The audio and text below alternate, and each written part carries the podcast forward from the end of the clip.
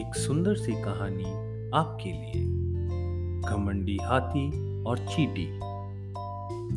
एक बार की बात है, किसी जंगल में एक हाथी रहता था। उसे अपने शरीर और अपनी ताकत का बहुत घमंड था। उसे रास्ते में जो भी जानवर मिलता, वो उसे परेशान करता और डरा कर भगा देता था। एक दिन वो कहीं जा रहा था तो रास्ते में उसने एक पेड़ पर तोते को बैठा हुआ देखा और उसे अपने सामने झुकने के लिए बोला। तोते ने झुकने से मना कर दिया। तो गुस्से में आकर हाथी ने वो पेड़ ही उखाड़ दिया जिस पर तोता बैठा था। तोता तो उड़ गया और हाथी उसे देखकर हंसने लगा। एक दिन हाथी नदी किनारे पानी पीने गया। वहीं पर चीटियों का एक छोटा सा घर था। एक चीटी बड़ी मेहनत से अपने लिए खाना इकट्ठा कर रही थी। यह देख हाथी ने पूछा, तुम क्या कर रही हो? तो चीटी ने कहा कि बरसात का मौसम आने से पहले हम अपने लिए भोजन जमा कर रहे हैं, ताकि बारिश का मौसम बिना किसी परेशानी के निकल जाए।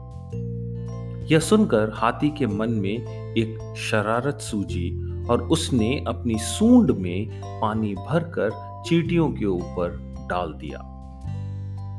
पानी से चीटी का भोजन खराब हो गया और वो पूरी तरह भीग गई। यह देखकर चीटी को बहुत गुस्सा आया और उसने घमंडी हाथी को सबक सिखाने का सोच लिया।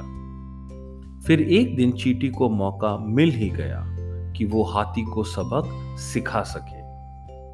हाथी भोजन घर के हरी घास पर सो रहा था। चीटी सोते हुए हाथी की सूंड में घुस गई और अंदर से उसे काटने लगी। जैसे ही चीटी ने हाथी को काटा, हाथी दर्द के मारे ज़ोर ज़ोर से रोने लगा और मदद के लिए पुकारने लगा।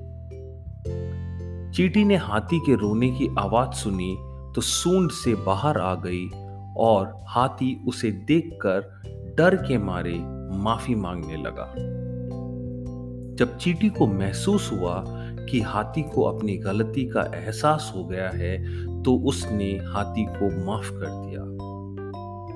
हाथी अब बिल्कुल बदल गया और उसने वादा किया कि वो अब किसी को नहीं सताएगा। और हमेशा दूसरों की मदद करेगा। इस कहानी से हमें क्या सीख मिलती है?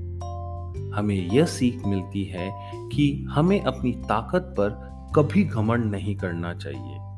अपनी ताकत के ज़ोर पर दूसरों को परेशान करने की जगह उनकी मदद करनी चाहिए।